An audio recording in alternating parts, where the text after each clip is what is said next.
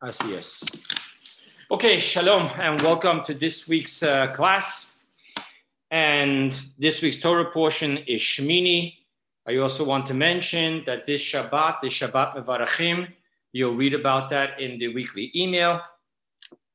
Uh, it is the Shabbat before the month of Iyar, and Iyar is a very special month.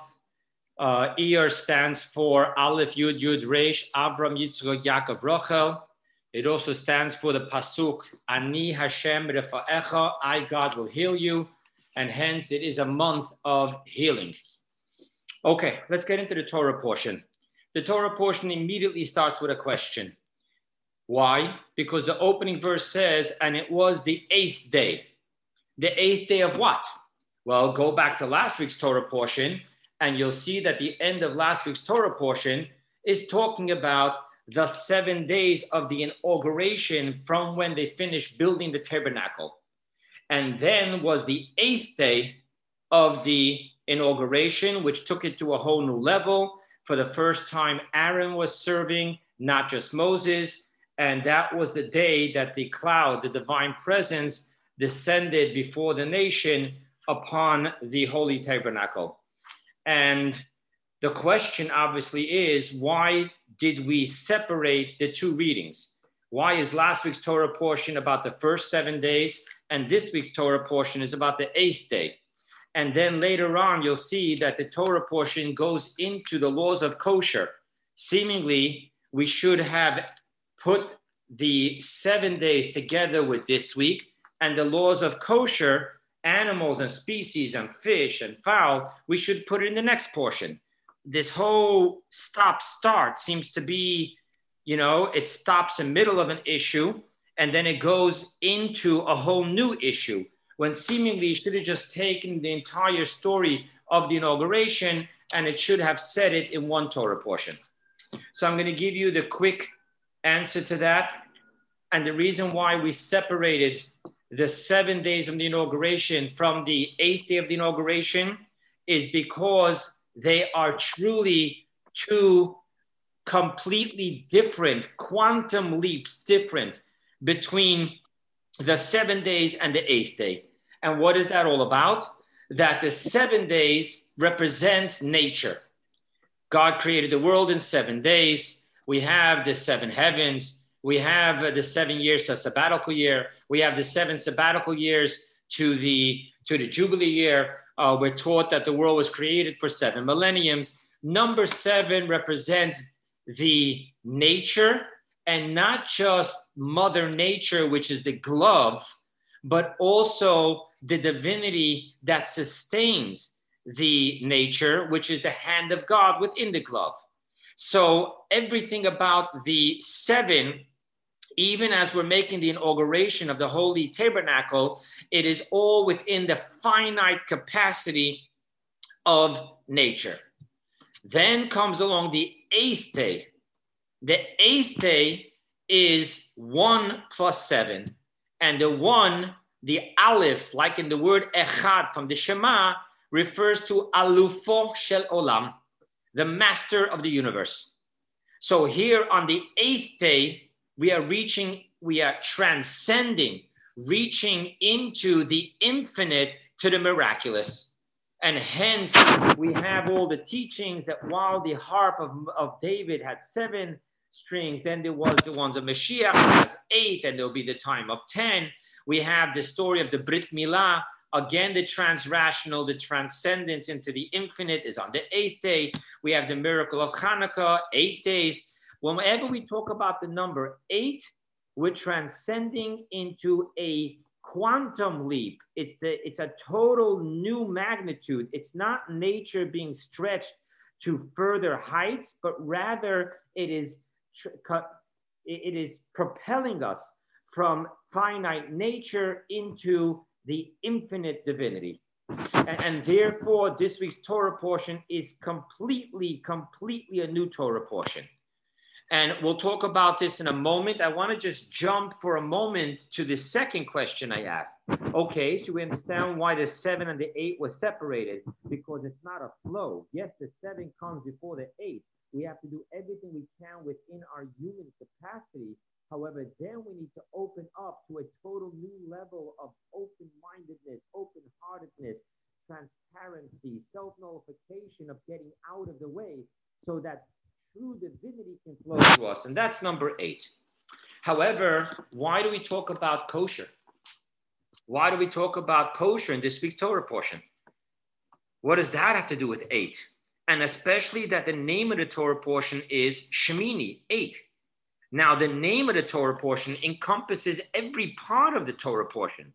Hence, what is the connection between the laws of kosher and the and number eight, which is transcendence? Seemingly, the laws of kosher has to do with eating, has to do with sustenance, has to do even the divine spark within the food is all about giving sustenance to nature, to life. So that should be part of seven, not part of eight. And hence, I want to just quickly introduce an amazing concept that the Rebbe talks about. And that is eight is not one separated and seven. Rather, the power of eight is that we draw the infinite one into the seven, and the seven is transformed by the one. So, what we're doing here is it's not about separating, it's not about being schizophrenic, split personality. When I'm Jewish, I'm miraculous. And then when I have to make a living and I'm in the street, then I'm just another John, uh, you know, or McDonald or whatever. No, we need to know that in shul, we're coming as a seven to open up for the eight. And in our office, we're allowing the seven to be completely transparent to the eight. What does that mean, practically speaking? What that means is that I don't have this Dr. Jekyll, Mr. Hyde, that in synagogue, God controls the world. In my office, the stock market, the foreign market, the, the businessmen, the, the Bill Gates, and then the, the Warren Buffett, they're in control. But rather, I need to know that in synagogue, I need to be practical and grounded. And in my office, I need to know that God, the God of the synagogue, is the God of my office.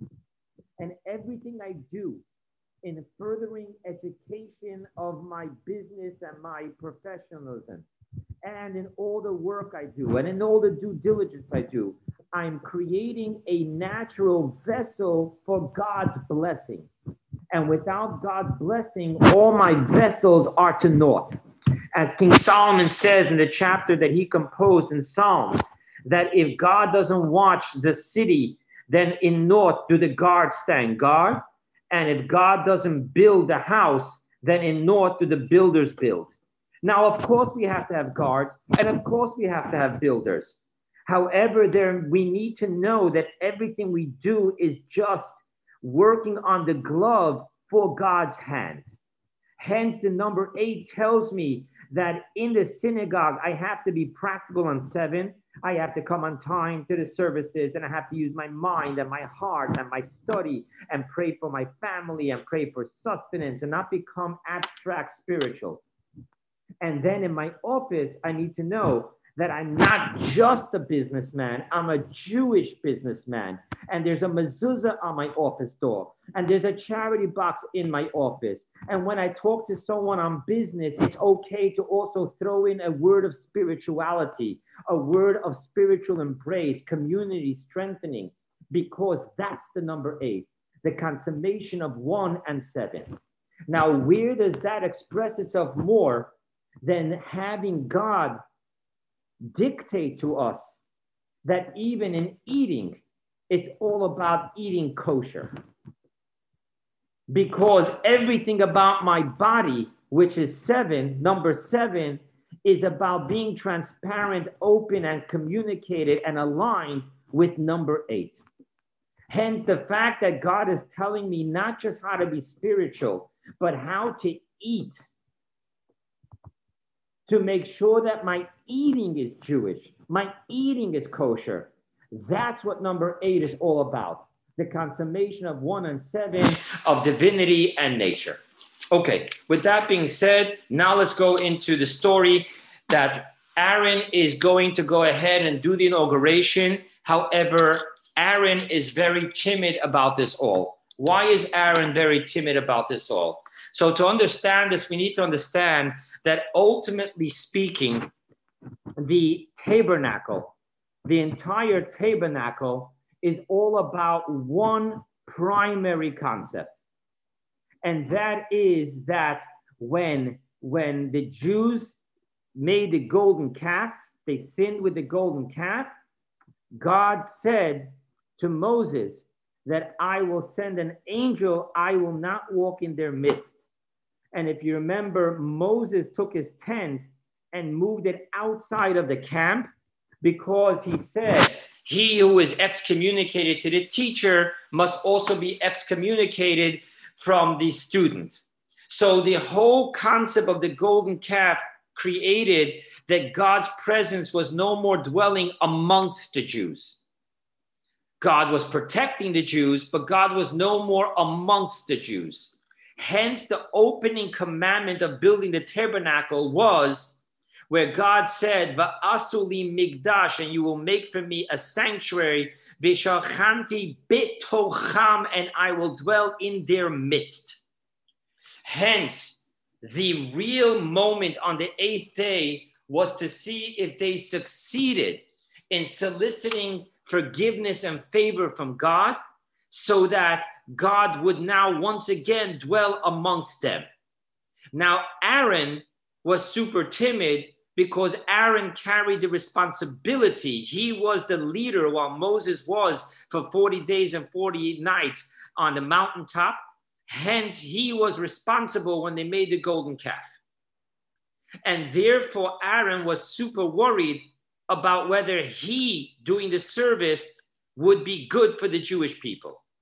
On top of that, Moses tells him to bring a specific sacrifice of an egel, of a calf, which would be the actual atonement for the sin of the golden calf. Hence, Aaron is timid, and Moses tells Aaron, You were chosen from this for this. Go do what you're supposed to do. And sure enough, God, Moses tells the Jewish people that God told him, This you will do, and then my cloud of signifying my presence will rest upon the, uh, on the tabernacle. And sure enough, they do it, and the cloud does not descend. Aaron turns to Moses and says, What did you do to me? Why did you create this, this moment of such deep inner shame for me? the Jewish people turn to Moses and say, In naught have we done all of this? Moses prays and the cloud appears. Now, we're going from there to another story, which is quite a horrific story, which is that on Aaron's ultimate day of glory and destiny, the day he became the Kohen Gadol, the high priest, two out of four sons die. Why did they die? The verse says that they brought a foreign offering of incense on the golden altar and a ray of the fire on the golden altar shot up both their nostrils and consumed their soul. Their soul left their bodies. And literally, they weren't, it was not a fire that they were burned. Their clothes was whole, their body was whole. It entered their nostrils and drew forth their their souls. And Moses tells Aaron, You and your sons, your remaining sons, will not deal with the dead. You can. You're in your inauguration. You cannot become impure. Rather, he turns to their cousins and tells their cousins to take care.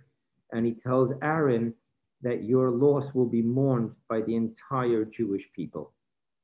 And then he tells Aaron, I knew that there will be the holy ones, the ones that are super close to God, that will be a sanctification of the holy temple.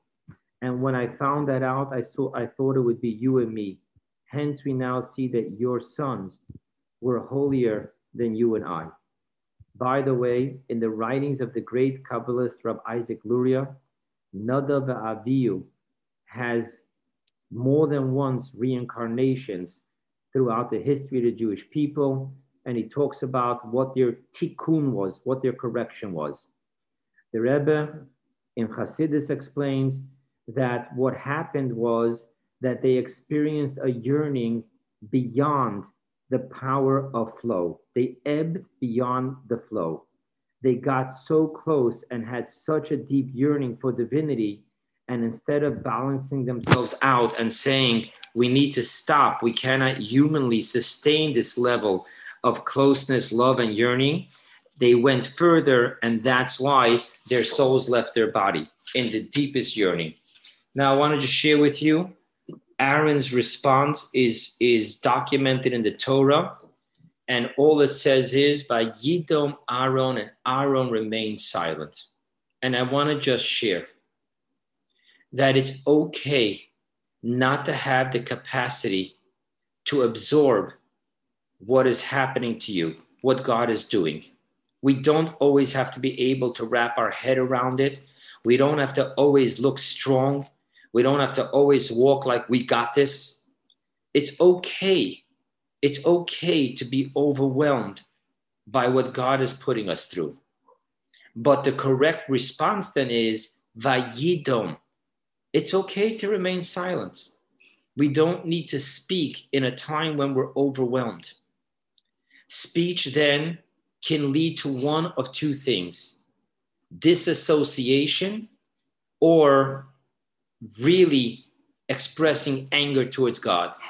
And either one of those is not healthy. It's okay to remain silent until we can digest, mourn, cry, and move on with what's happening. Okay, and after that, God tells um, uh, um, Aaron the laws of that one should not be intoxicated. One is not allowed to be intoxicated when he works in the holy temple. Uh, a Kohen who works while he's intoxicated, it's punishable by death.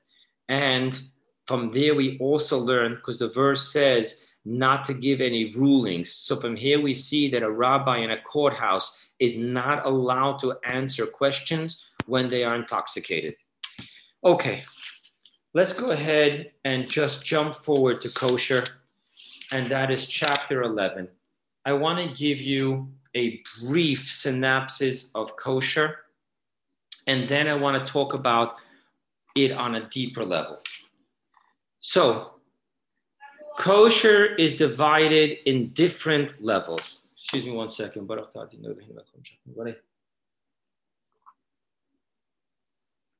Number one, the species. So let's talk about the animals. The species of the animals that are kosher are those that have two physical signs. One is split hoofs, and the other one is that it chews its cud, it regurgitates. Now, that is concerning the species that are kosher. Now, besides the species of kosher, there are other laws of kosher involved here. So, for example, the, the laws of kosher mandates that the animals have to be slaughtered in a specific way. It has to be with an absolute perfect knife with no nicks so that it doesn't pull and tear. It literally cuts right through. It has to go through both the windpipe and the esophagus. And it has to be done without pushing or anything. It has to be smooth, painless, immediately cutting off the oxygen to the brain, which cuts off all feelings, and hence the animal has no pain, and it has to be done right. And besides the shchita, there's another law. The animal has to be without any wound that would have it die within 12 months. Hence, in part of my ordination, as a rabbi, my smicha, I learned the laws of trephus, which we literally went through every single part of the animal, knowing which is vital and which is not vital, what kind of wound is vital and what kind of wound is not vital, and therefore fatal.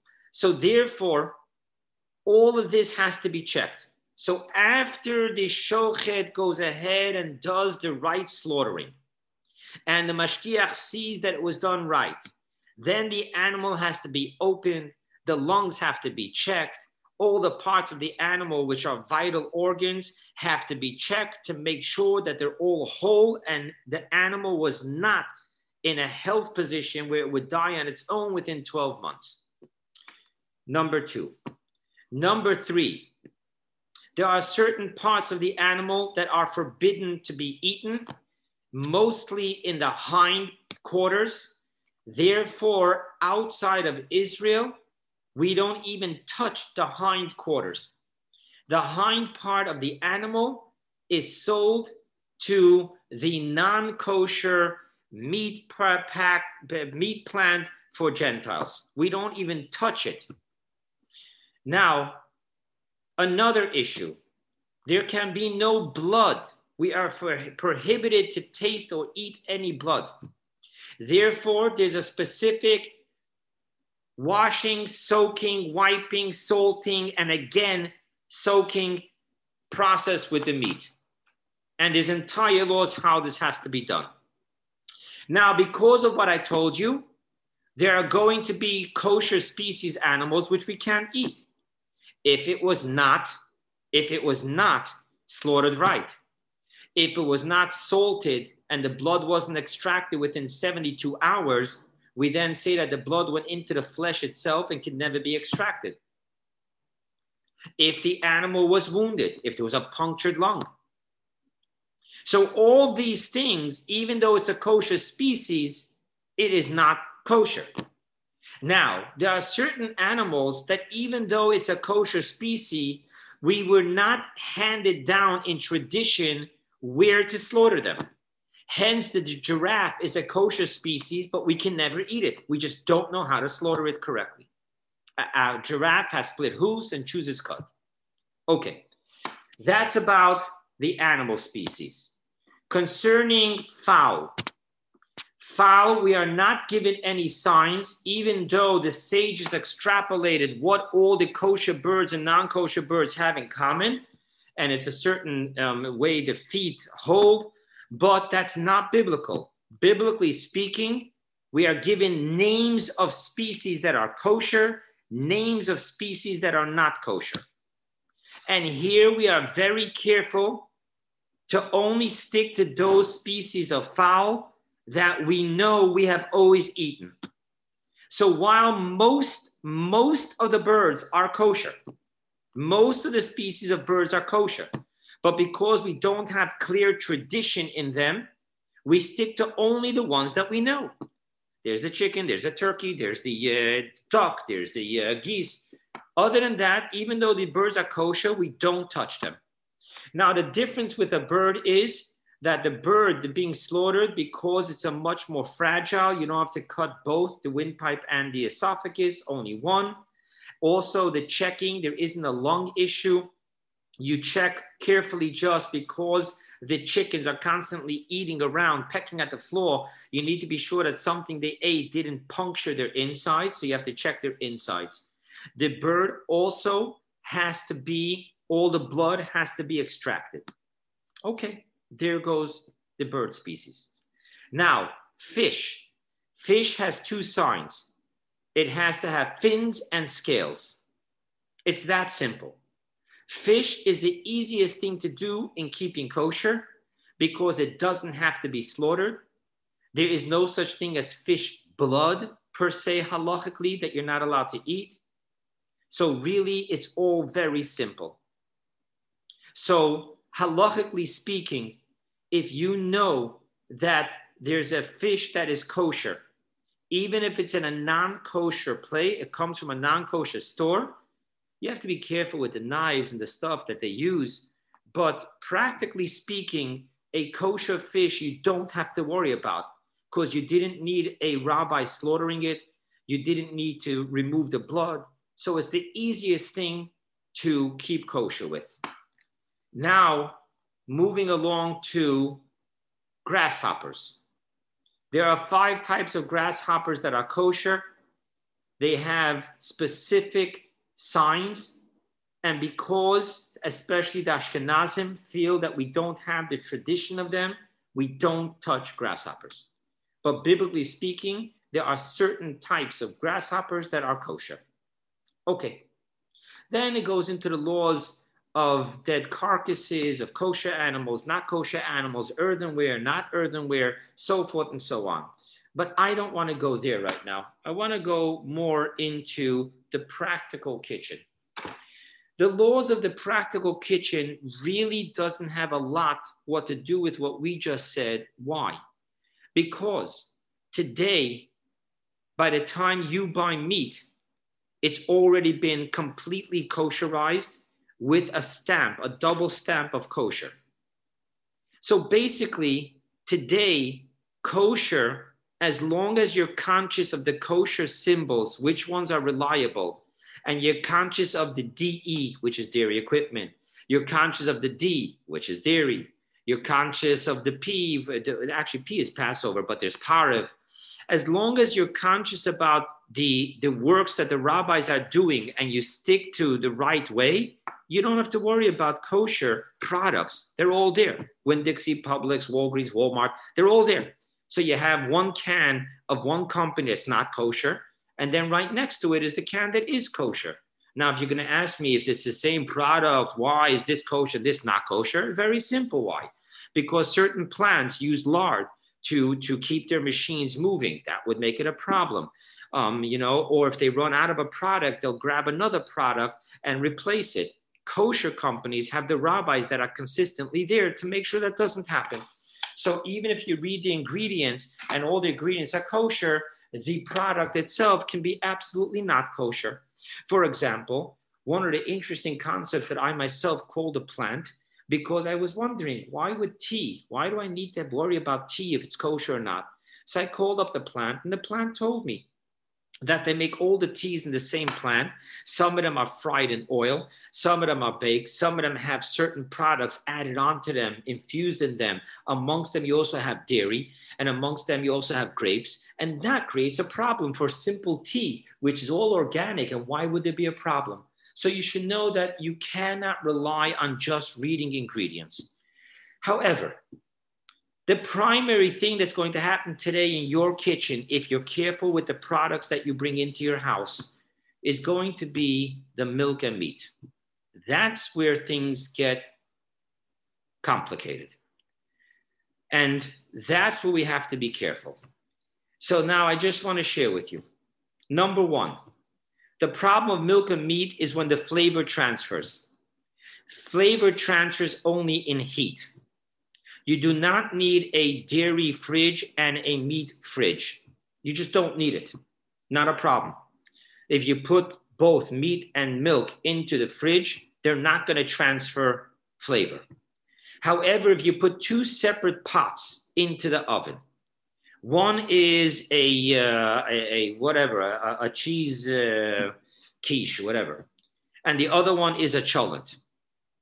That becomes a problem because when the oven heats up, flavor is now transferring. There's the expansion and the opening of the pores of the pots. The oven itself is absorbing flavor. That becomes a problem. So, therefore, we have separate dishes, separate pots and pans, separate dishwashers because it reaches the, the heat that transfers flavor then we have the oven itself, we keep separate. Now, stovetops. Stovetops are not a major problem. Some keep separate, but you don't have to if you don't have one in your apartment because every time you turn on the stovetop, the coils get red. If they get red, they self kosher themselves. Now, the process of koshering is very simple. The way the flavor is absorbed, the flavor is extracted. So, for example, an oven, if you put it on self clean, it's going to reach a heat that it never reaches during cooking, which means that there's going to be a greater expansion and everything will be brought out of the walls. Hence, when you kosher an oven, when you self clean an oven, it becomes kosher. And we can do the same thing with a dishwasher. We go to the water heater in your house. We turn up the temperature. You unscrew that little metal thing. You open up and you turn up the temperature so that the water is going to get hotter than it ever got. You run your dishwasher empty. The hot water that's going in there is hotter than any time that you had your dishes in there. I will tell you be very careful to then turn back down your heat, your heater, or the next time you take a shower, God forbid, you're really going to get burnt. And voila, it's kosher. Um, there's microwaves. There's opinions that if you take out the dish, the dish you kosher in a boiling hot pot, but the microwave itself doesn't touch the food. It's through the steam. So if you put a glass of water there and you have it bubbling, not just there, but bubbling for three minutes, there are those that say that that's good enough. It's kosher. So the process of all of this, there are certain things you cannot kosher, which is earthenware. Earthenware cannot be kosher because they absorb and you can never bring it back out. Glass, Sfaradim, actually use glass openly for everything because glass is the polar opposite of, of earthenware. It never absorbs, so it never becomes non kosher. Okay, so that pretty much is the high and low of the kosher kitchen as we know it today. Okay? I'm going to share with you something. To be stringent can sometimes be a sin because it leads to baltashches, destroying useful products. So just decide ah, you know what, I'm not sure about this, I'm throwing out the pot. Who gave you the right to throw out a pot? God blessed you with finances and money and with this pot. Who gave you the right to throw it out? That's called baltashkas. That's called destructive. So you should know that you ask a rabbi and you follow what he tells you. And don't be, as they call, holier than thou. Okay? Okay. And just that you should know, the more ignorant one is, the more one tends to be stringent because one's not sure. The more learned one is, the more one knows that this is not an issue. This is an issue. This could be kosher. This can't be kosher. He knows the questions to ask. How much dairy was there in the face of how much um, meat? How old was it since it was last used? There's so many things that the law tells us and one shouldn't just decide by themselves, hey, it's okay, I'm throwing out the set. I'm going to buy a new set. No, don't, don't do that. Okay, so that was pretty much the class on the Parsha. Now I want to talk about kosher. I want to talk about kosher on a higher dimension. Number one, it is important to understand what we today know about the effect that everything has upon us. The effect of the air we breathe, very clear. You live in, in, in Chernobyl, God forbid, there's going to be issues just from the air that you're breathing. We know that we're affected by the waters we drink. We know that we're affected by what we eat. We know that we're even affected by the thoughts we have. So when we talk about food, and food literally becomes our blood and body cells. That's literally what happens as it goes through the intestines and as the minerals are drawn out of the food and that becomes into the blood system and that feeds the, the, the organs and the cells. Literally, what we eat becomes who we physically are. Now, being that we now know that every single cell of the body has its consciousness, while we once believed that only the brain had conscious and every other cell did not have conscious, we today know that while there is the intellect of the soul, there's also the intellect of the body. We actually know, for example, in therapy, uh, things that our brain protected us from remembering horrific stuff that happened to us as kids we now know that we can use body memory, not brain memory, to connect us to it. We also know that every single cell has its, it, its, its process of consciousness. And we know that cells are completely, always, continuously redefining themselves. We know that what we thought was hardware today is really software. And we're consistently, consistently changing who we are from our neurosynaptics of the brain, from our chemicals, from our cells. We're consistently evolving. Hence, so too it is with the animal. And so too it is that the traits of the animal are actually affecting the cells of their flesh.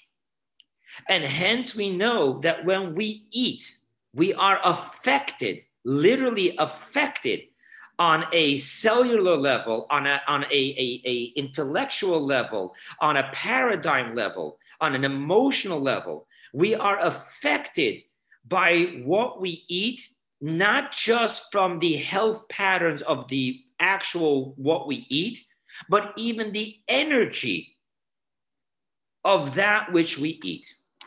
Hence, kosher has a far deeper implication than just affecting our soul. So much so that the verse says about kosher that we become, our sages extrapolate from that word that we become stuffed, closed. We become coarse.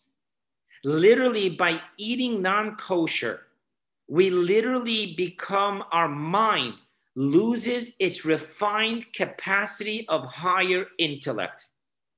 Our heart loses its capacity of higher sensitivities. So we're not just talking about the spirituality of the soul, we're also talking about the metaphysical and spirituality, consciousness, and energy of the body, of the mind, of the heart, of our personality. So, keeping kosher is not a simple matter. Now, I want to share with you two things that it says in Maimonides. Maimonides talks twice about how life, life overrules laws, besides three specific laws. For example, he, he says it twice. He says it concerning the laws of Shabbat. If someone needs to be rushed to the hospital on Shabbat, you don't take the simpleton and say, eh, listen, he's not such a Torah guy anyway, let him drive. No, no, no, no.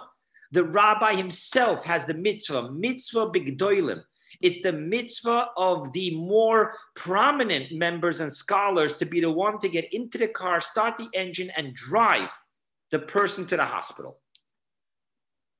So much so that on Yom Kippur, the Alter Rebbe himself on Yom Kippur went to chop wood to cook for a woman that just gave birth who was literally on her deathbed because no one was there to take care of her. The Alter Rebbe didn't send some Joe Schmo. He himself took off his talit, left his shul on Yom Kippur, and did it. The second time Maimonides talks about it is in the laws of kashrut. So if you need to eat something that's not kosher, the doctor tells you you need to eat this to cure your issue. The law is that you eat non kosher, plain and simple. However, an interesting difference in the two laws. By Shabbat, the Rambam does not say that you should meditate, contemplate, and do teshuvah. Why did God put you in a position that you had to transgress Shabbat? He doesn't say that at all. You don't have to be sad about it. Quite the contrary, you are fortunate enough to be able to save another Jew's life. However, when it comes to kosher, even though Maimonides says that you eat what's not kosher to save your life, Maimonides then says that the person should contemplate and do teshuva, asking himself, why did God put me in a position where I had to eat non kosher to save my life? Now, the question is why? If someone would measure which law has greater a greater strength in Judaism, it's Shabbat. Shabbat, desecrating Shabbat is punishable by death. Eating non-kosher is not punishable by death. So why is it that by Shabbat, when you have to desecrate to save your life, you don't have to contemplate why did Hashem do this to me? But when you eat non kosher to save your life, you should contemplate why Hashem put this in me, put me in this situation. So I want to share with you that one of the answers I heard from one of my teachers is very simple Shabbat is spiritual. Once you did what you did on Shabbat, it has no physical effect on you because God told you that you can transgress that Shabbat. So therefore, it's not an issue. The spiritual issue is no more an issue because the God who told you to keep Shabbat told you to transgress Shabbat. The animal, the non kosher food that one eats is not just spiritual. It has an impact on your mind, on your heart it remains impactful after it's done and over with. Hence, Maimonides is saying that even though God told you that you should eat this non kosher in order to save your life, however, that didn't change the fact that the spiritual, biological, and energy impurities of that non kosher food now became part and parcel of you and is affecting your mind and your heart and your spirituality. So, kosher is, is the ultimate concept of number eight, where the spiritual and the physical are absolutely consummated. It's not just a spiritual reality of keeping kosher and not eating non kosher. It's actually a physical experience. Keeping kosher keeps us physically more refined, keeps our mind more open to refined higher intellects and spirituality, keeps our heart refined to higher sensitivities, and keeps our body energy level. I don't mean feeling strong or not. I'm talking about the flow, what we today know through quantum physics, that everything is energy turned into mass. The energy core, the energy field of our physical body is being affected by what we eat, which comes together with the energy field of that which we are eating. Hence, the ultimate moment of Jewishness, where soul and body unite as one, one and seven become eight, where we physically are experiencing divinity, is in the laws of kosher. And with that, I'm going to close it up and open up for questions.